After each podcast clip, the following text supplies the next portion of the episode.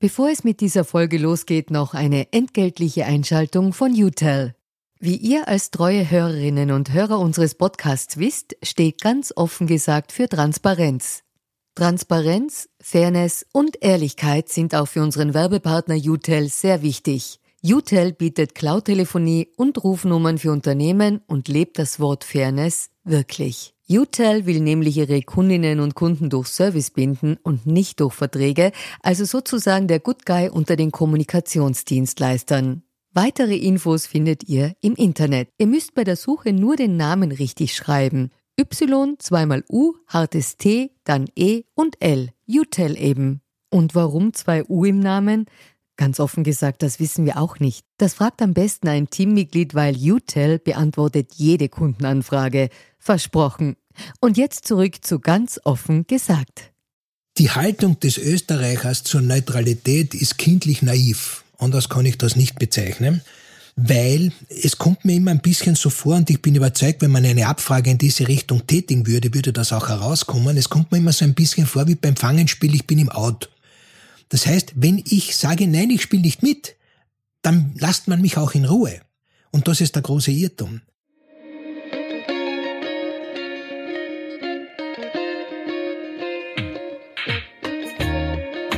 Herzlich willkommen bei Ganz offen gesagt, dem Podcast für Politikinteressierte. Mein Name ist Stefan Lasnik und mein heutiger Gast ist der Militärexperte Herbert Bauer. Mit ihm spreche ich über den Ukraine-Krieg, die russischen Angriffe auf zivile Ziele in der Ukraine und die Handlungsmöglichkeiten der westlichen Staaten. Wir sprechen in dieser Episode auch über den Zustand des österreichischen Bundesheers, die Sinnhaftigkeit der Neutralität, die militärischen Bündnisoptionen Österreichs und die daraus resultierenden Konsequenzen für Politik und Landesverteidigung.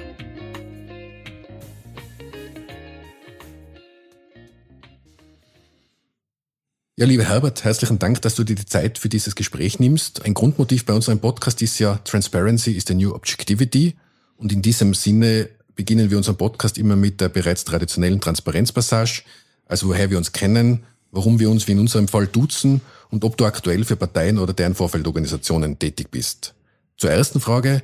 Meiner Erinnerung nach kennen wir uns aus meiner Zeit in Tirol, als ich im Medienmanagement tätig war und du die Funktion eines Militärkommandanten von Tirol ausgeübt hast. Ja, das ist völlig richtig.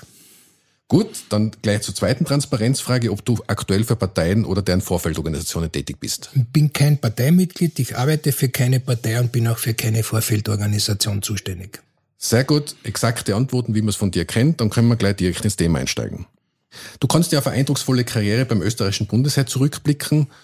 Du hast dich vom Grundwehrdiener bis zum Generalmajor hochgearbeitet. Du warst unter anderem Kommandant des Jagdkommandos in Wiener Neustadt, Kommandant der 6. Jägerbrigade in Absam in Tirol und wie bereits erwähnt, 15 Jahre Militärkommandant von Tirol. Zur Politik gibt es auch einen wichtigen Berührungspunkt, nämlich deine Zeit als Kabinettschef des damaligen Verteidigungsministers Günter Platter in Wien, Anfang der 2000er Jahre. Und obwohl du seit 2020 im Ruhestand bist, nehme ich an, dass du die aktuellen Ereignisse mit großem Interesse verfolgst. Ja, natürlich verfolge ich die Ereignisse mit großem Interesse aus dem ganz einfachen Grund, dass es ja äh, mein Beruf war, sich mit diesen Dingen zu beschäftigen. Ähm, ich erlebe jetzt hier ganz viele Entwicklungen, die in meiner Dienstzeit uns Gott sei Dank erspart geblieben sind, nämlich den Krieg. Aber natürlich haben wir uns äh, auf den Krieg vorbereitet und haben wir ganz viel gelernt und äh, auch analysiert von jenen Dingen, die wir jetzt erleben. Ich würde nämlich unser Gespräch gerne in zwei Teile aufgliedern. Einerseits nämlich deine Einschätzung zur Lage in der Ukraine und andererseits die politischen und militärischen Optionen, die sich daraus für Österreich ergeben in den nächsten Jahren. Und würde gern mit der Situation in der Ukraine beginnen. Wir nehmen die gegenständliche Folge am 18. März 2022 auf. Wir haben gelernt, es kann sich die Lage täglich ändern und trotzdem würde ich gern mit dir über deine Einschätzung der derzeitigen Situation sprechen. Wie ist denn deine Beurteilung der Lage im derzeitigen Konflikt? Ja, wir haben hier mit mehreren Überraschungen zu tun. Die äh, wohl allgemein gesellschaftspolitische äh, Überraschung ist, dass so ein Krieg in Europa geführt wird. Ähm, die, die Entschlossenheit, mit der dieser Krieg begonnen wurde, äh, seitens äh, Russlands, wurde einfach nicht erwartet. Hier könnte man von äh, naiver Träumerei sprechen oder eben einfach von äh, langer Friedenssättigung, die äh, das Denken ausgeschlossen hat, dass jemand mit Gewalt eine Lösung herbeiführt. Das ist die, die eine Facette. Die zweite Facette ist natürlich das Militärische. Wir erleben hier einen konventionellen Kampf, ähm, wie wir auch dachten, dass es in äh, Europa so nicht mehr geben wird. Aber auch das ist eben eine äh, klassische Fehleinschätzung anzunehmen, dass etwas nicht stattfinden wird. Ähm, ich bringe immer das Beispiel, wenn äh, es längere Zeit nicht brennt, kommt niemand auf die Idee, die Feuerwehr abzuschaffen. Wenn ich die Frage allgemein beantworte, dann haben wir hier also äh, eine, eine hochgerüstete russische Armee, die mit entschlossener politischer Führung in den Einsatz gegangen ist. Wir haben aber auch auf der anderen Seite eine hochentschlossene ukrainische Armee mit einem hochentschlossenen politischen Führer und auch wenn äh, es natürlich Fluchtbewegungen gibt mit einer völlig überraschenden äh, äh, Entschlossenheit, die Freiheit zu verteidigen. Das heißt, ähm, dieses äh, klingt zwar martialisch, aber dieses ständige Abspielen der ukrainischen Hymne, ich empfehle jedem einmal den Text der ukrainischen Hymne sich anzuhören und anzuschauen, die deutsche Übersetzung, äh, die äh, bringt eigentlich sehr klar zum Ausdruck, dass man bereit ist zu kämpfen. Und das dürfte also von verschiedensten Seiten, sowohl im Westen als auch im Osten, unterschätzt worden sein. Wie ist denn deine Einschätzung zur militärischen Stärke dieser zwei Konfliktparteien? Ich bin überhaupt kein Experte auf dem Gebiet, deswegen habe ich ja die eingeladen, aber in meinem Bild ist Russland ein schier übermächtiger Gegner. Ja, wir müssen, das, das ist grundsätzlich richtig. Wir dürfen aber eines nicht übersehen, dass also von der Waffentechnologie her hier eine große Übereinstimmung auch mit der ukrainischen Armee besteht. Äh, wir dürfen nicht übersehen, dass die Ukraine eigentlich das größte Land im, im, in dem äh, europäischen, also geografisch europäischen Teil nach Russland ist. Siebenmal hat Österreich Platz auf, dem, genau. auf der Fläche der Ukraine. Genau. Nur damit man die Größenverhältnisse, ja. die waren mir auch nicht so bewusst, muss ich ja. zugeben. Und wir haben eben äh, eindeutig die Entschlossenheit, nicht so leben, der Ukrainer nicht so leben zu wollen, wie es äh, die, wie, wie es wie sie wissen, dass es in Russland sein kann. Ähm, zurück zur militärischen Stärke. Ähm, wir haben, äh, wir, wir beobachten, dass die die eingesetzten militärischen Mittel natürlich durchaus State of the Art in der, in der Waffentechnik beinhalten. Wir erleben aber doch auch, dass Gerät auftaucht, von dem man sagen kann, naja, das ist also jetzt schon Jahrzehnte alter Standard. Das heißt, das oft bei den Paraden gezeigte modernste Gerät ist offensichtlich nicht in jenem Ausmaß vorhanden, wie man es annehmen hätte können. Okay, das ist interessant. Da ist dann teilweise offenbar Schauspiel betrieben worden, oder? Nach außen hin, weil ja, ist, ist vielleicht eine harte Bezeichnung. Äh, natürlich bei einer Parade, äh, wenn sich also Streitkräfte präsentieren, äh, dann wollen sie natürlich äh, ihrem, ihrem Geldgeber, äh, auch äh, dem, dem Steuerzahler zeigen, was an neuem Gerät vorhanden ist. Das heißt, es ist durchaus üblich, dass man bei einer Parade das neueste Gerät zeigt. Das sagt aber natürlich nichts über die Quantität aus, in der dieses Gerät dann verfügbar ist, wenn man es braucht. Abgesehen jetzt von der Ausrüstung, eine Frage, die mich schon seit mehreren Wochen beschäftigt, seit der Krieg ausgebrochen ist. Man liest immer wieder in den Medien, dass die russische Armee auch zivile Einrichtungen angreift. Zuletzt ein Geburtsspital. Jetzt muss man immer aufpassen, was ist an diesen Meldungen wahr, was ist nicht wahr. Ich gehe davon aus, und das ist ja mehrmals jetzt bestätigt, dass dieser Angriff zum Beispiel eben auf dieses Geburtsspital, der hat tatsächlich stattgefunden. Das ist jetzt keine Propaganda, sondern das hat stattgefunden. Und es gibt ja andere Beispiele auch, wo zivile Ziele angegriffen werden, Wohnhäuser und so weiter. Jetzt gehe ich mal davon aus, als in meiner naiven Annahme, das sind nicht alles Irrläufer gewesen, sondern da ist eine gewisse Strategie oder Taktik dahinter. Kannst du das einschätzen? Es gibt, äh, wenn man sich mit Kampftaktiken beschäftigt, äh, natürlich ein, ein sehr, sehr komplexes Gefechtsthema. Das ist das Gefecht im urbanen Raum oder Häuserkampf oder bebauten Gebiet. Alleine einen Kampf in so einem Gebiet zu führen, bedeutet naturgemäß, dass alle jene Leute, die dort drinnen sind und nicht am Kampf beteiligt sind, trotzdem betroffen sind. Ähm, wenn nun ein Verteidiger sich äh, in, in einem Ortskern oder auch am Ortsrand einrichtet und von einem Angreifer angegriffen wird und dieser Angreifer eben zum Durchsetzen seiner Absichten beispielsweise Artillerie einsetzt oder Luftfahrzeuge, also Kampfbomber einsetzt, dann äh, greift er mit den Stellungen natürlich auch die umliegende Umgebung an, weil die Waffen nicht alle so präzise sind, wie wir das also aus diesen computerisierten Aufnahmen kennen. Mhm. Das heißt, diese, diese berühmte Aufnahme, wo man also durch das Objektiv der anfliegenden Rakete sieht, wie sie im Ziel einschlägt, das ist die absolute Minderheit von den Einsätzen. Ähm, gerade bei diesem Kampf hier erleben wir den wirklich intensivsten Einsatz, wie er auch im Zweiten Weltkrieg gegeben war, von Artillerie. Äh, die Mehrfachraketenwerfer, damals haben sie Stalinorgel geheißen, heute haben sie also äh, Nummernbezeichnungen, äh, sind entweder auf einem Fahrzeug, also auf einem LKW oder auf einem gepanzerten Fahrzeug montiert. Diese äh, Mehrfachraketenwerfer sind nicht zielgenau. Die, die bestreuen eine Fläche.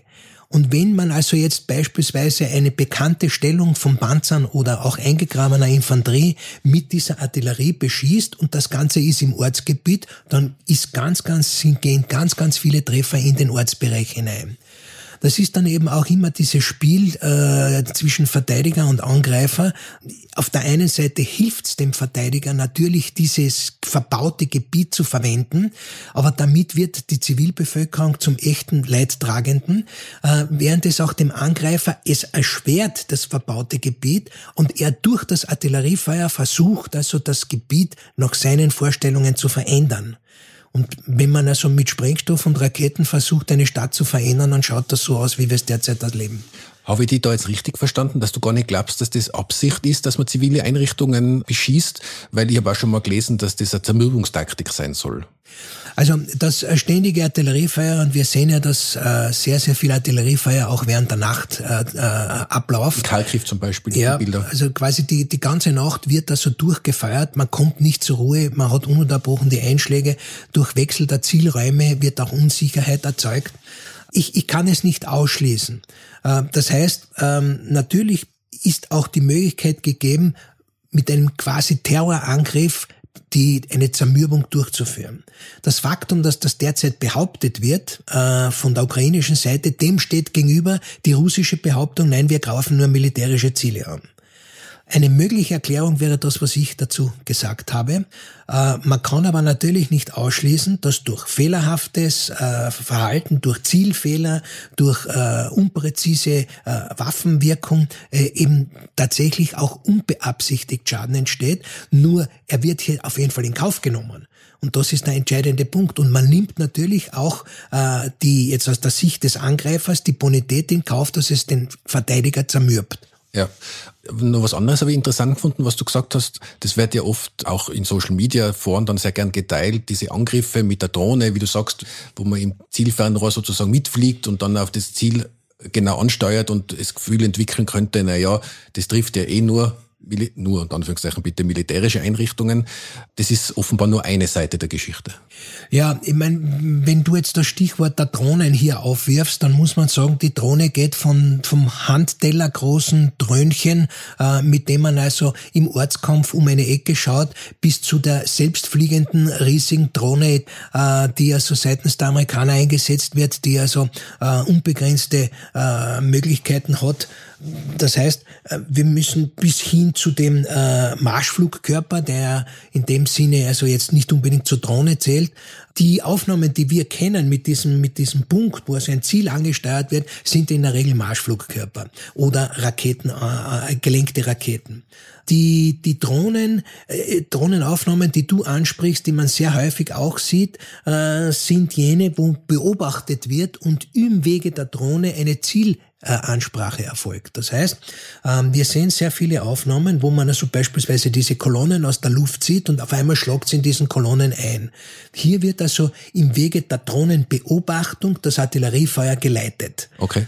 Wobei es gibt eben die gesamte Palette. Das, ich hab von der endphasengelenkten Munition, die also, wo das Artilleriegeschoss oder die, oder die Rakete in der Endphase äh, ein Ziel ansteuert, bis eben zu der plumpen, rein ballistischen Rakete, äh, die also in, einem, in einer Flugkurve hinfliegt und einschlagt, und zwar so einschlagt, wie sie abgefeuert worden ist im Bogen, äh, und dort eben das Ziel treffen kann, aber nicht treffen muss, weil eine Fläche bekämpft wird und kein Punkt.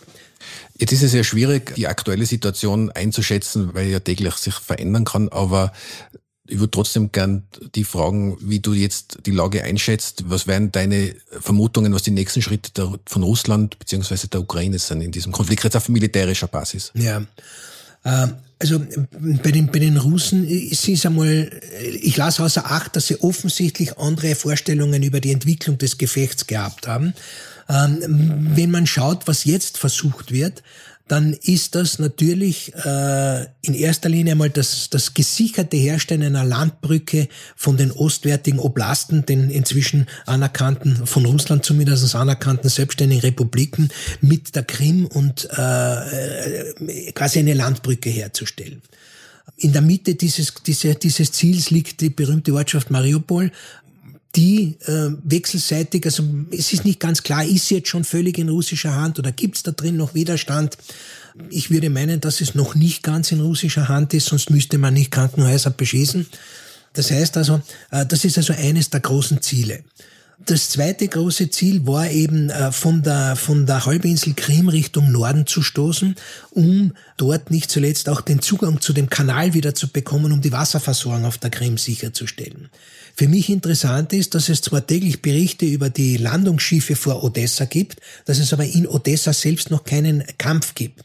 Das dürfte auch damit zusammenhängen, dass der, der Vorstoß aus der Krim Richtung Nord, aber nicht Richtung Westen erfolgreich war. Es würde auch die, die logistische Entfernung wieder massiv verändern. Der Kampf rund um die, um die ostwärtigen Oblaste wird natürlich intensivst geführt.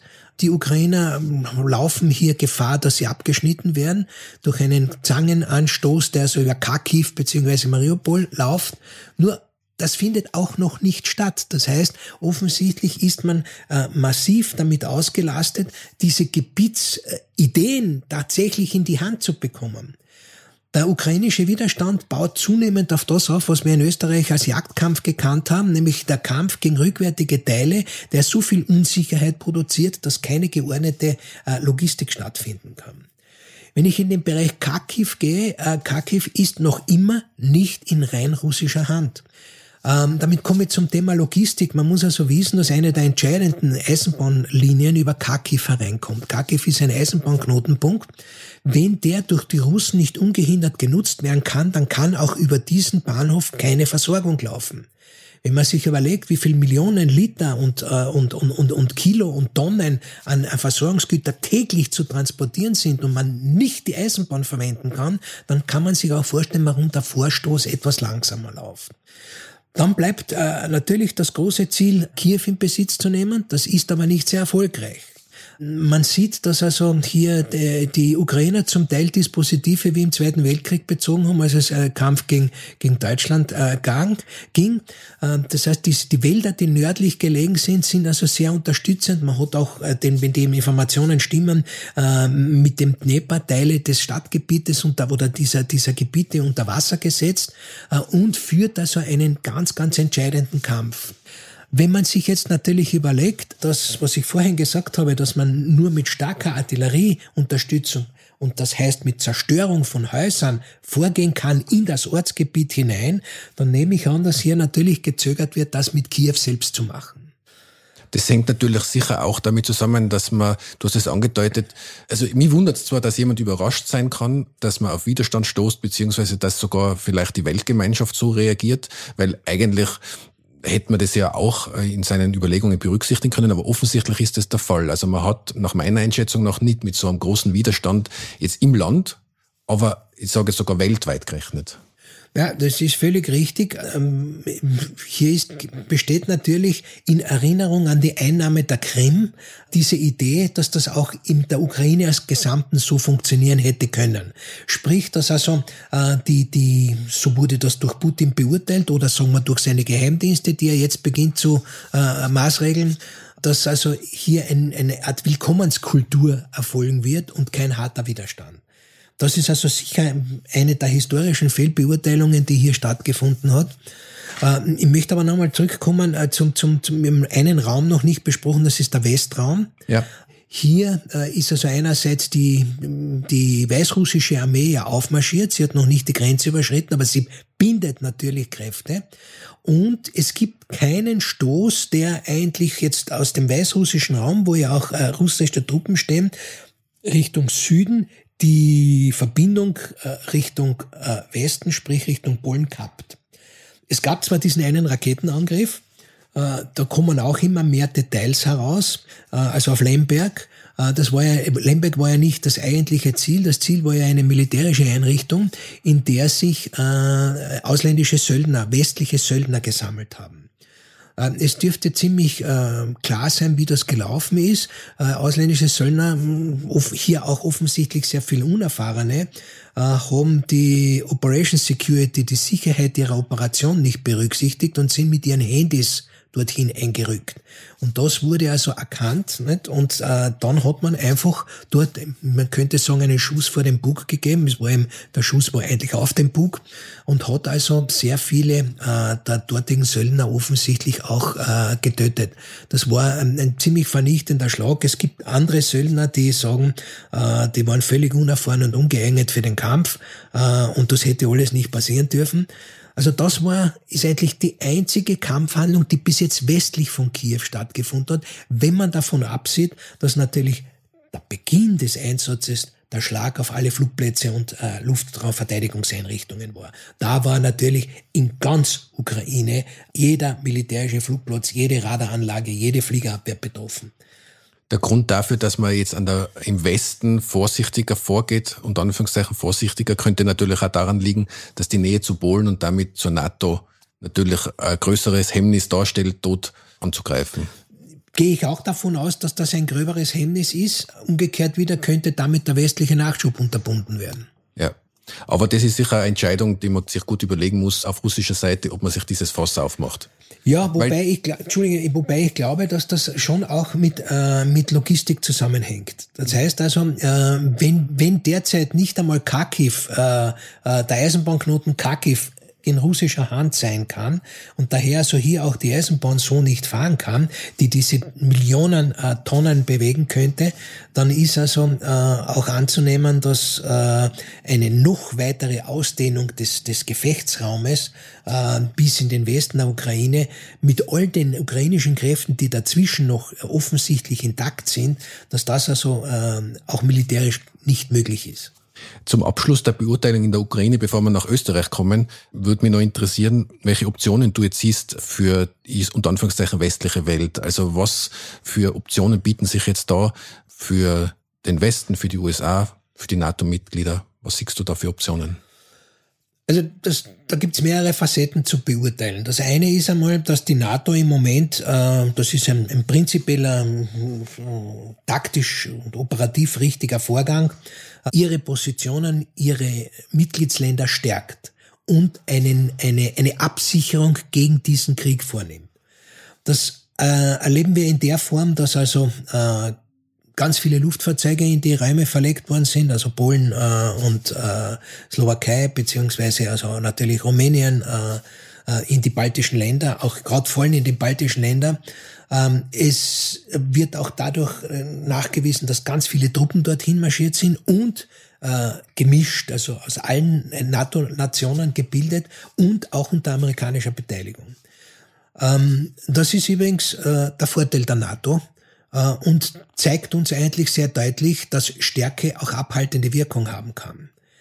Äh, die Ukraine macht das ja der NATO und den Amerikanern, aber auch den Deutschen massiv zum Vorwurf. Äh, die Ukraine hätte ja gehofft, dass NATO-Truppen bis zu ihnen in das Land kommen, damit ein Angriff verhindert wird. Und ich äh, wage auch zu behaupten, dass das funktioniert hätte. Das heißt also, in dem Pokerspiel war zumindest zu Beginn Putin der bessere Pokerspieler. Auch im Vergleich zu Biden? Absolut. Biden hat aus meiner Sicht einen entscheidenden Fehler gemacht, indem er äh, gesagt hat, dass also, wenn nur eine lokale Operation stattfindet, die NATO nicht eingreifen wird. Ich meine, das war ein Freibrief. Was Schlimmeres kann ja nicht passieren. Ist übrigens dann, ich möchte noch nicht überleiten zu Österreich, aber ist eine interessante Feststellung für uns, nicht? Also Neutralität schützt nicht. Ja. Es schützt nur, es schützt nur ein Truppenaufmarsch. Und vielleicht noch die Frage abzuschließen, du hast nach den Optionen gefragt für den Westen. Also der Westen marschiert im Moment sehr stark auf. Der Westen ist wachgerüttelt. Es wird in Finnland und in Schweden darüber diskutiert, die, die Bündnisfreiheit aufzugeben und NATO-Mitglied zu werden. Ich bin überzeugt, dass die baltischen Länder, dass Polen, Ungarn zutiefst dankbar sind, dass für sie das Fenster offen war, NATO-Mitglied zu werden, denn das hat sie jetzt geschützt. Denn sonst wäre die Begehrlichkeit Putins sicherlich auf das ehemalige sowjetische äh, Reich hingegangen mit den Satellitenstaaten die, und um den, den Wall äh, noch weiter auszuweiten. Ja, du hast jetzt selber die Überleitung gemacht zu unserem zweiten Themenblock Österreich. In dem Themenblock möchte ich eben ganz speziell auf die Neutralität eingehen. Anfangen würde ich aber gern, weil du ja da wirklich ein Experte bist mit dem, mit dem österreichischen Bundesheer, das natürlich jetzt wieder verstärkt in den Fokus der Beobachtung gerät und auch in die, verstärkt in den Fokus der Diskussion. Da hört man ja auch verschiedenste Dinge, wobei so verschieden sind sie eigentlich gar nicht. Aber wie deine Einschätzung würde mich interessieren, in welcher Verfassung ist denn unser Bundesheer jetzt? Jetzt reden wir mal vor, vor dem Ukraine-Konflikt.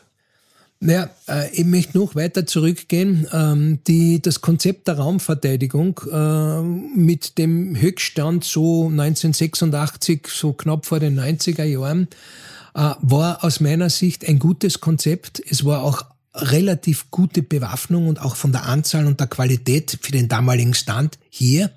Und ich glaube, dass jetzt natürlich ein, ein, ein, ein wenn, was wäre wenn Spiel. Ich glaube, wenn damals ein Angriff auf Österreich erfolgt wäre, der ja nur in einem gesamteuropäischen Zusammenhang zu betrachten ist, äh, dass wir wahrscheinlich genauso überraschend erfolgreich gewesen wären wie heute die Ukraine.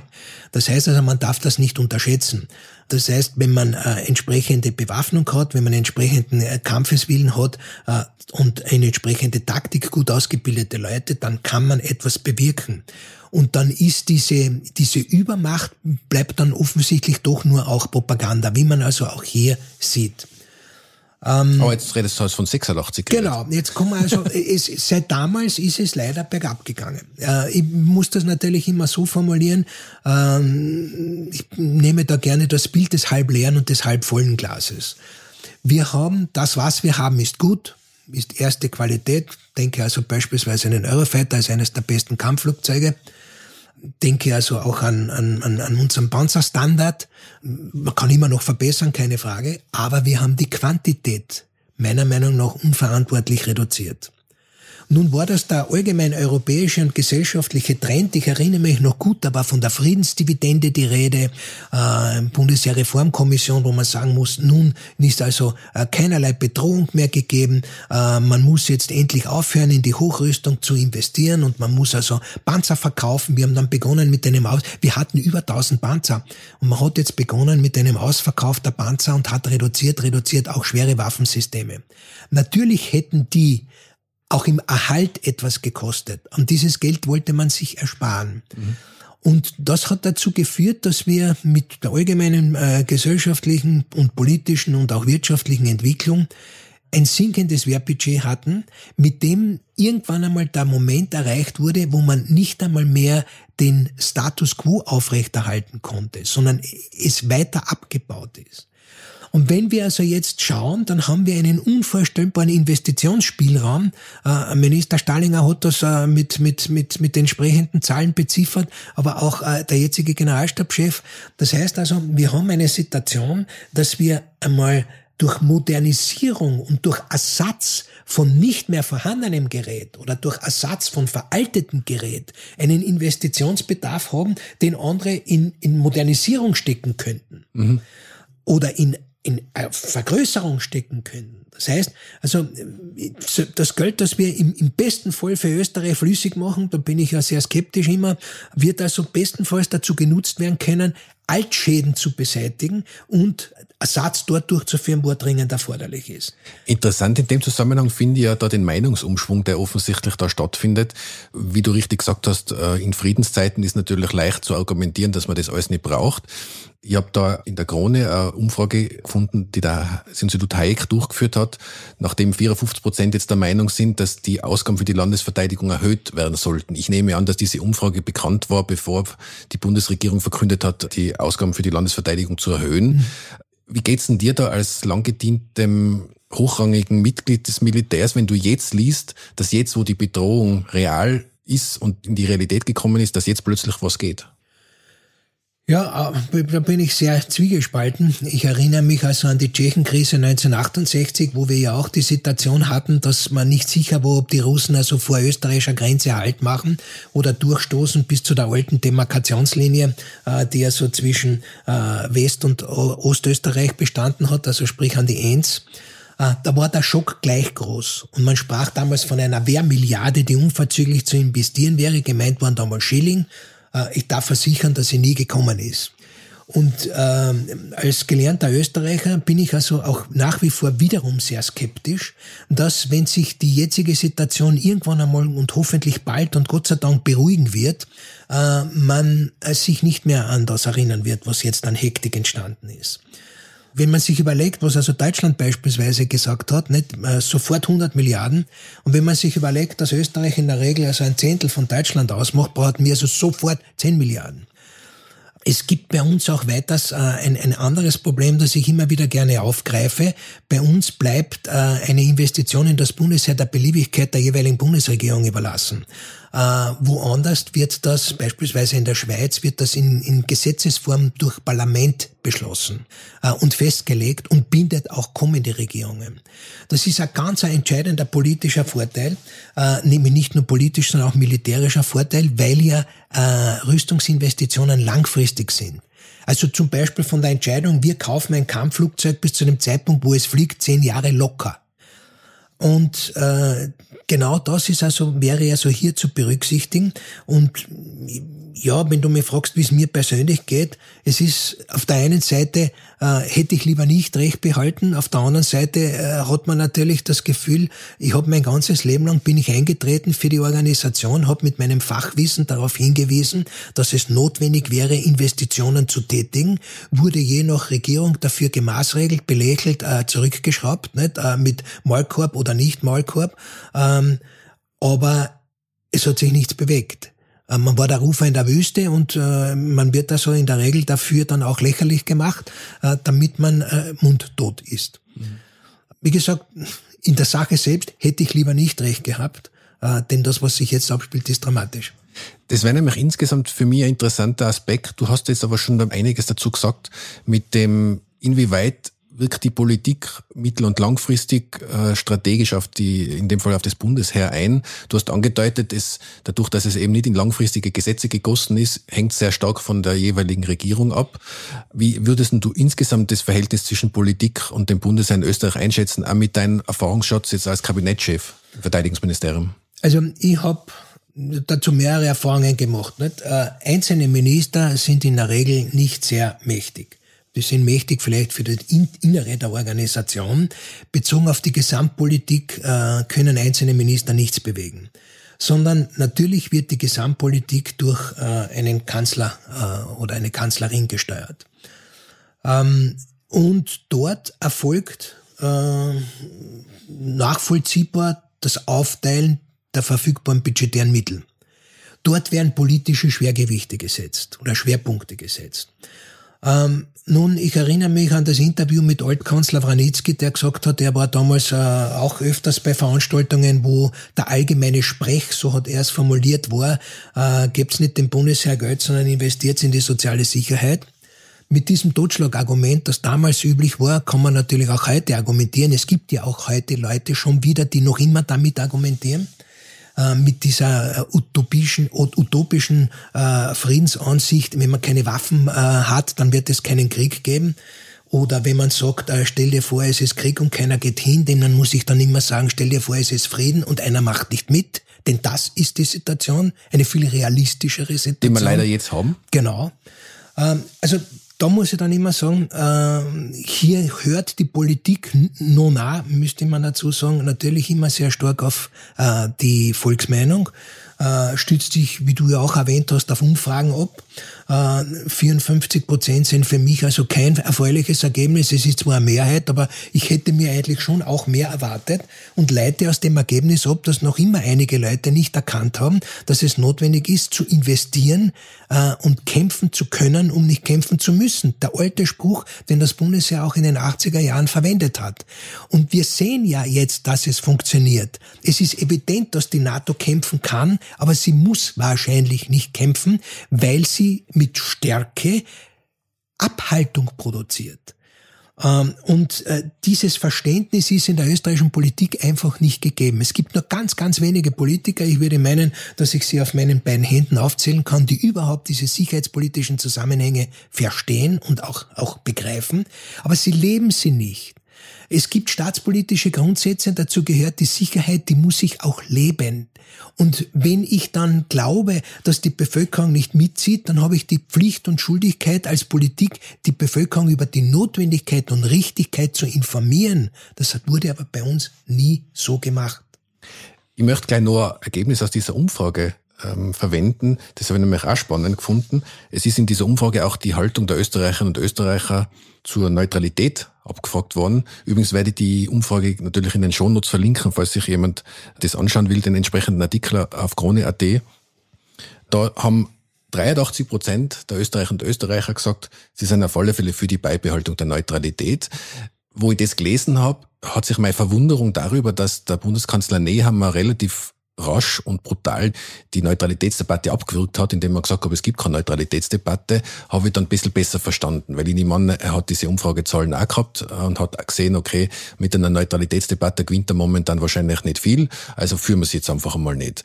Ich würde sagen, und das sagen auch andere Experten, wie zum Beispiel der Ralf Janik, das hat er sehr deutlich formuliert, die Neutralität ist halt auch schon ein bisschen eine österreichische Lösung. So irgendwie, wir sind so halb schwanger. Also wir sind ein bisschen dabei, aber ein bisschen sind wir nicht dabei. Wir wollen uns nicht nirgends einbringen, aber im Ernstfall hätten wir schon gern, dass man uns mitverteidigt. Also irgendwie ist dieses Neutralitätsdenken ja schon auch eine, wie gesagt, wie ich sagen würde, typisch österreichische Lösung. Wie ist denn da die Einschätzung dazu?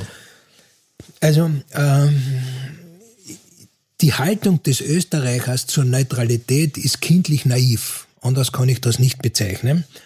Weil ähm, es kommt mir immer ein bisschen so vor und ich bin überzeugt, wenn man eine Abfrage in diese Richtung tätigen würde, würde das auch herauskommen. Es kommt mir immer so ein bisschen vor wie beim Fangenspiel, ich bin im Out.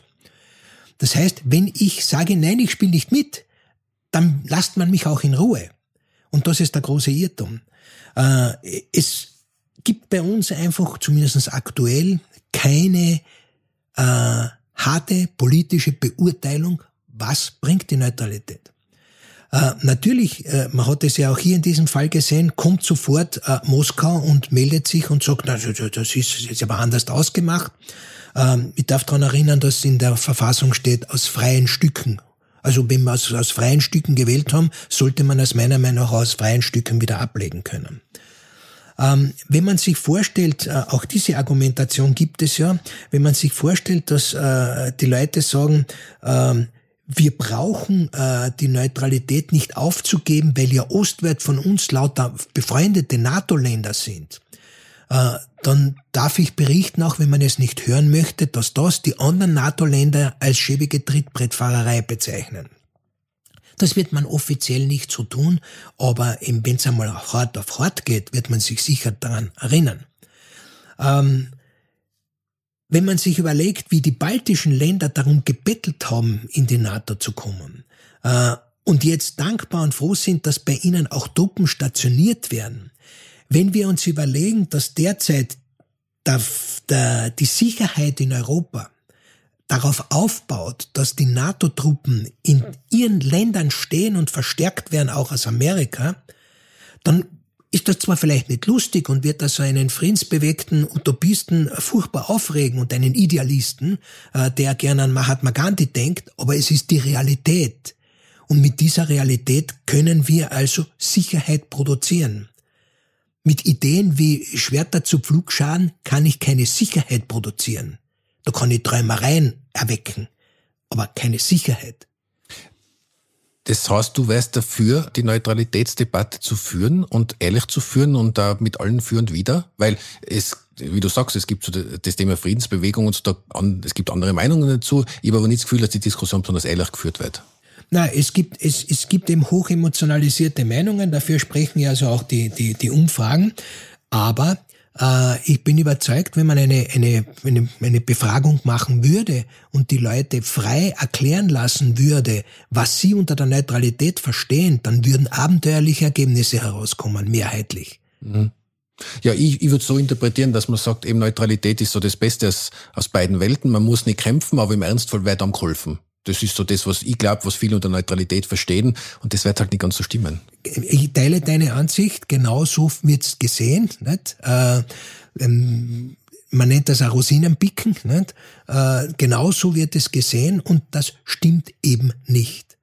Und wir haben ja schon wieder die Situation, wenn sich heute, äh, er hat es ja getan, der Generalstabschef hinstellt und erklärt und sagt, das ist eine militärische Neutralität, die bedeutet, die schützt uns aber nicht in diesem Sinne, wir brauchen daher, dann wird das einmal kurz berichtet, dann gibt es einen, äh, einen Ordnungsruf, Schluss der Debatte und dann ist das Thema wieder vom Tisch. So kann man nicht Sicherheitspolitik betreiben. Verantwortliche Sicherheitspolitik, die die Sicherheit des Staates tatsächlich im Auge hat. Jetzt, ich würde gerne noch auf das Thema NATO noch einmal eingehen, beziehungsweise, also ich habe jetzt deinen Worten entnommen, du sagst, die Stärke der NATO ist das, was derzeit Russland davon abhält, weitere Schritte zu setzen in Richtung Westen. Und jetzt von strategisch betrachtet, weil das ist das eine Option, die Österreich hat. Da müssten viele Dinge noch passieren, da müsste auch die Verfassung geändert werden. Also jetzt nur sagen wir in ferner Zukunft, was aber naheliegender ist, wo es ja auch schon entsprechende Verträge gibt, ist, ich sage jetzt mal, europäische Streitkräfte zu bilden. Du hast selbst ja Erfahrung in der internationalen Zusammenarbeit zwischen verschiedenen Ländern. Erstens würde mich deine Erfahrungen da interessieren. Wie ist es, wenn verschiedene Militärs aus verschiedenen Ländern zusammenarbeiten, gemeinsame Strategien besprechen. Was kannst du da davon erzählen? Und das andere ist dann daraus abgeleitet, ist sowas wie europäische Streitkräfte überhaupt realistisch?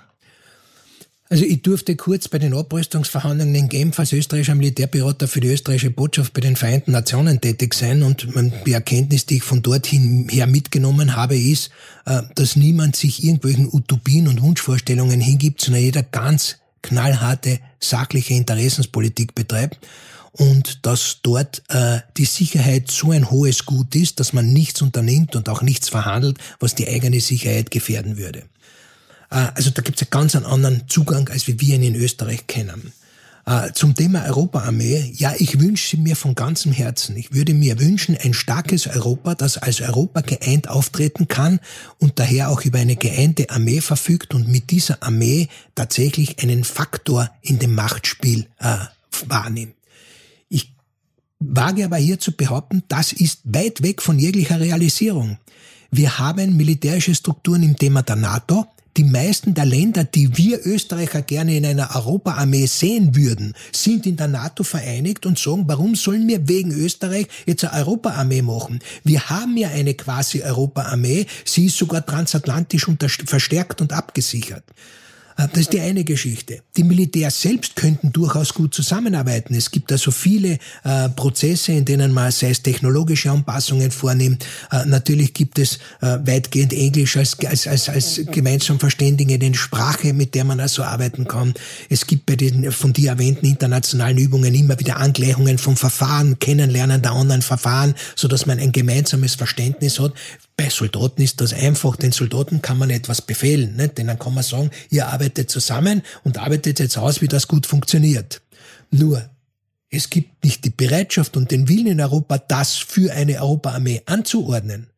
Jetzt neben der Problematik, dass es ja mit der NATO eben schon die meisten Staaten ihren Bündnispartner sozusagen haben, sehe ich ja auch das, was du schon angesprochen hast, diesen politischen europäischen Willen nicht wirklich, weil wir scheitern ja bei viel banaleren Themen als wie bei einer Armee, einer europaweiten. Allerdings, was ich schon beobachte, und das finde ich eigentlich total bizarr, dass ich die EU noch nie so stark erlebt habe äh, und auch gespürt habe, wie jetzt in dieser Phase, nämlich in dieser ganz klaren Sprache Richtung Russland mit Sanktionen, mit politischen Statements.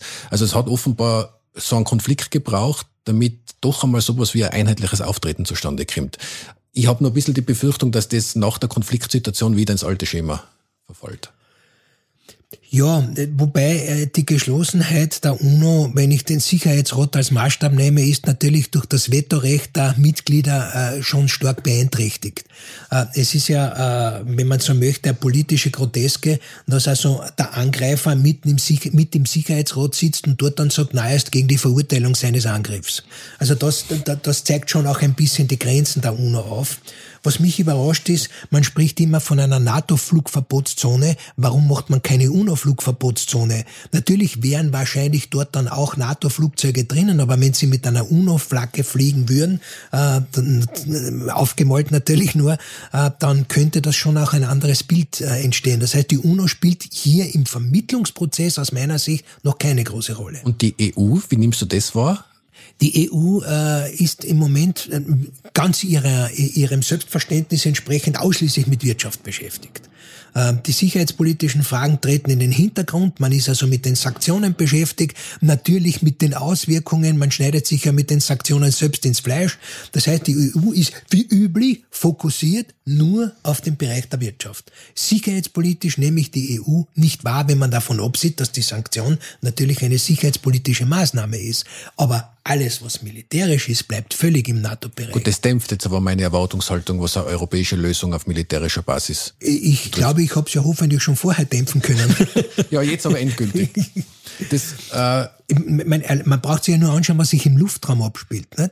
Äh, also wenn man, wenn man also, man kann das sogar als, als, als Laie mitverfolgen mit diesen Flightradar-Geschichten, äh, die, wenn man schaut, wie, rund um die Uhr sind Tankflugzeuge in der Luft, nicht, die also Jets bedanken oder, oder, oder auch Bomber bedanken. Das heißt, rund um die Uhr ist rund um die Ukraine, Weißrussland und über Schwarze Meer her äh, bis hinauf in die baltischen Länder ist, sind die NATO-Luftstreitkräfte in der Luft.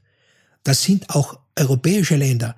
Äh, und die brauchen jetzt nicht ein europäisches Luftfahrtkommando, weil sie haben NATO-Luftfahrtkommanden. Äh, interessant ist, dass sich dabei auch die Schweden und die Finnen einbringen in dieses Konzert. Wenn wir jetzt zurück nach Österreich gehen, habe ich jetzt deinen Worten entnommen, also die europäische Streitkräfte ist wahrscheinlich aus, aus politischer Sicht eine sehr un, schwer umsetzbare Option. Das Konzept der Neutralität sollte man offen und ehrlich diskutieren mit allen Vor- und Nachteilen und vor allen Dingen denke eher mit, mit einem Aktualitätsbezug, weil in der Zeit, wo dieses, wo diese Neutralität entstanden ist, äh, die Weltsicherheitslage ganz andere war wie jetzt. Und das Thema NATO haben wir jetzt auch besprochen, aber jetzt, was müsste man dann verändern in Österreich politisch und auch beim Bundesheer, damit man dieser neuen Sicherheitsordnung gerecht wird? Ich möchte bei der, äh, bei der politischen Frage eine indirekte Antwort geben. Alle jungen NATO-Mitglieder danken jeden Tag dafür, dass sie NATO-Mitglied sind, weil das im Moment die einzige Garantie für ihr Überleben ist. Das heißt, offensichtlich mit all den Schwächen und all den, äh, all den Unzulänglichkeiten, die es in diesem System gibt, ist es ein System, das in der Lage ist, Sicherheit zu produzieren. Das ist das eine. Ähm, das heißt also, äh, wenn ich sage Neutralität, europäische Streitkräfte oder NATO, dann äh, sage ich jetzt einfach, äh, nehme ich das eben als Beispiel und sage, alle, die das gemacht haben, sind dankbar und froh dafür. Wenn ich jetzt sage, welche Konsequenzen hätte denn beispielsweise im, im Bereich des Budget oder bei dem Wehrsystem, äh, welche Konsequenzen hätte denn der eine oder der andere Weg, sprich also Aufrechterhalten der Neutralität oder die europäischen Streitkräfte oder die NATO? Ich würde meinen, für alle drei Optionen gibt es die gleiche Konsequenz. Wenn nicht mehr Geld herkommt, ist alles umsonst es gibt, und ich kann schon nicht mehr hören, auch von oft eigenen Kameraden, die sagen, Geld ist nicht alles und es gibt so viele Maßnahmen, die man auch ohne Geld regeln kann. Ja, das ist richtig. Nur irgendwann einmal ist eine Grenze erreicht und wir wissen, dass diese Grenze im Moment bereits überschritten ist. Das heißt also, eine Budgetaufstockung brauche ich in allen drei Fällen. Und wenn man sich überlegt, dass man im Bereich der NATO oder der europäischen Armee in einem Konzert einen Beitrag zu zahlen hat, dann kann man sich aber vorstellen, dass wenn man sagt, na, wir bleiben alleine, wir bleiben neutral, muss der Beitrag im Konzert, nämlich in dem äh, äh, Verteidigungsleistung, ja noch viel höher sein. Das heißt also, deswegen sage ich, wir führen keine ehrliche Diskussion. Mhm. wenn ich der NATO oder europäischen Streitkräften, die es aus meiner Sicht in absehbarer Zeit nicht geben wird, äh, beitreten möchte, was natürlich auch einen politischen Beitritt voraussetzt, äh, dann muss mehr Geld her, weil sonst entspreche ich nicht dem Standard der dortigen Kräfte. Wenn ich aber sage, nein, ich gehe dort nicht hinein, ich mache alles alleine, dann brauche ich noch mehr Geld, weil dann muss ich gewisse Dinge, die dort das, die, die Gemeinschaft abbildet, selbst abbilden. Dazu besteht keine Bereitschaft und jetzt landet man beim typisch österreichischen Modell. Brauchen wir eh nicht, weil die Neutralität schützt uns. Mhm. Äh, es ist nach einiger Zeit, wenn man das so erlebt hat wie ich, ich habe 46 Jahre die Dienstzeit davon erlebt, nicht, ist das mühselig. Ähm, wenn man, weiß nicht, ob du das auch ansprechen wolltest, dann Berufsherr oder? Ja, ja. ja. Das habe ich mir auch noch als Frage aufgeschrieben. Je nachdem, welche Option man wählt, was spricht dann deiner Meinung nach für ein Berufsheer oder was sagst du zum Milizsystem? Mhm. Das würde mich auch noch interessieren, weil das ja. ist ja weit im Zusammenhang mit dem Bundesheer auch immer wieder diskutiert. Ja. Sage ich wiederum das Gleiche für alle drei Optionen, Neutralität oder Europäische Armee oder NATO. Wir haben ein hervorragendes Mischsystem. Wir mischen Berufssoldatenelemente mit äh, äh, wehrpflichtigen Elemente, die nicht für den Krieg gedacht sind, sondern als Rekrutierungsbasis gedacht sind, daher unbedingt Erhalten der Wehrpflicht, äh, mit Milizsystemen. Es wird ja derzeit diskutiert, das Milizsystem wieder zu, wieder zu beleben. Äh, mit, äh, wo also äh, über einen längeren Zeitraum die Fähigkeit der einzelnen Soldaten, obwohl sie schon wieder zurückgekehrt sind in den Miliz, äh, in, in den Zivilberuf, aufrechtzuerhalten. Das ist ein ideales Mischsystem, mit dem Österreich bis jetzt super gefahren ist und das sollte man auch beibehalten. Wir haben es im Bereich der Miliz ja reduziert. Dort gibt's ja nur noch die Freiwilligen. Ähm, ich bin der Ansicht, dass das zeigt ja zu wenig Qualität, äh, Quantität bringt. Und da muss man das System ändern. Überrascht bin ich, weiß nicht, wenn man nach Schweden schaut, in Schweden hat im Moment einen Armeezulauf, gerade in dem Milizbereich, unvorstellbar. Das heißt, diese Leute dort hat auch die Bevölkerung erkannt, wir müssen was tun, wir können nicht so weiter tun wie bisher. Also ich habe ja manchmal den Verdacht, dass sich äh, die Österreicher und Österreicher mit dem Thema NATO zum Beispiel leichter tun würden, wenn es ein Berufsherr gäbe, weil natürlich in den Umfragen und so immer meiner Meinung nach mitschwingt, ich möchte meine Söhne und Töchter nicht in den Krieg schicken müssen. Oder ist das eine Fehleinschätzung? Äh, ich, ich, könnte jetzt provokant fragen, wie viel ist mir die Freiheit wert? Ne? Wie viel ist es mir wert, weiterhin lebensbestimmend zu sein und mich gegen Leute zu wehren, die diese Lebensbestimmung beeinträchtigen wollen? Auch wenn es mit militärischen Matteln ist. Das ist eine Frage, vor der auch die Ukrainer jetzt gestanden sind. Die Ukrainer haben müssen beurteilen, wollen wir auch in, in Kaufnahme aller Opfer äh, diesen Kampf führen, weil wir nicht fremdbestimmt sein wollen. Das ist ein Denken, das bei uns völlig verloren gegangen ist, weil es nicht bedroht war. Unser Denken war nicht bedroht. Wir haben gedacht, es geht immer so weiter. Das heißt also, mit, mit, dieser, mit dieser Grundfrage äh, muss man sich, glaube ich, zuerst auseinandersetzen. Wenn ich, für, für mich, mir tut's einfach weh, wenn ich so höre, nicht, äh, ja, meine Söhne stelle ich nicht zur Verfügung. Ja, die Söhne kämpfen ja auch für die Familie, die sie zur Verfügung stellt. Das heißt, auch hier haben wir ein, ein völlig komisches Denken. Ich, ich bin mir sicher, dass es Leute gibt, wenn die, wenn die jetzt meine Aussage hören, heilen sie auf und sind dem Nervenzusammenbruch nahe. Aber äh, ich behaupte, dass also wir ein, eine Degenerierung im, im, im Denken erlebt haben. Es geht einfach darum, um meine Werte einzutreten und dabei etwas in Kauf zu nehmen. Ich denke an die berühmte Journalistin jetzt, die also, obwohl sie zwei Kinder hat, für den Wert eingetreten ist. Ist ja unvorstellbar. Ja. Die hat auch zwei Söhne und riskiert, dass die zwei Söhne ohne die Mutter aufwachsen müssen. Ne? Das heißt, offensichtlich ist der Wert der Selbstbestimmung, der Freiheit es wert, dass man dafür auch theoretisch äh, ein Opfer bringt. Ich, ich, will jetzt nicht, ich fordere jetzt nicht darum auf, Opfer zu bringen, Nein, sondern es, weil naja, das wäre vermessen. Ne? Aber damit begründest du auch die Beibehaltung dieses Dreigestirns, also Miliz, Berufs- und ja, Wehrpflicht. Ich kann es natürlich auch militärisch begründen. Es ist Militär und damit wird es zur Sicherheitsfrage. Wir, wir sind nicht in der Lage, die Aufgaben des österreichischen Bundesheers mit oder ohne NATO-Mitgliedschaft, mit oder ohne äh, europäische Mitgliedschaft, auch wenn man nur Neutralität beibehalten, die anfallenden Aufgaben mit der Menge, die eine Berufsarmee erlaubt, zu bewältigen. Okay. Das ist militärisch nicht möglich. Wer das behauptet, liegt falsch. Okay. Gut. Wir sind schon recht weit fortgeschritten in der Zeit. Ich würde gern meine Abschlussfrage stellen. Und zwar, ich selbst bin ja auch mit dem Begriff des Kalten Krieges äh, aufgewachsen. Ich kann mich noch gut erinnern, in der Jugendzeit war das immer wieder ein Thema und es hat ja es auch viele sage jetzt ein banales Beispiel, viele James Bond-Filme haben auf diesem Gut und Böse, Amerika gut, Russland böse aufgebaut. Das ist ja, wenn man sich das heute angeschaut hat, bis vor ein paar Wochen, war das ja geradezu absurd. Jetzt erlangt es leider aktuell ungeahnte Aktualität. Aber natürlich haben wir alle, glaube ich, das Gefühl gehabt, dieses System ist überwunden. Also nicht alle haben das Gefühl gehabt. Ich habe das Gefühl gehabt, das System ist überwunden. Jetzt kommt es mit voller Wucht zurück, vielleicht mehr als je zuvor. Und die Gefahr eines Krieges in Europa, also die Ausweitung, den Krieg haben wir ja schon, aber die Ausweitung eines Krieges in Europa scheint möglich zu sein. Was erwartet uns da in den nächsten Jahren nach deiner Einschätzung?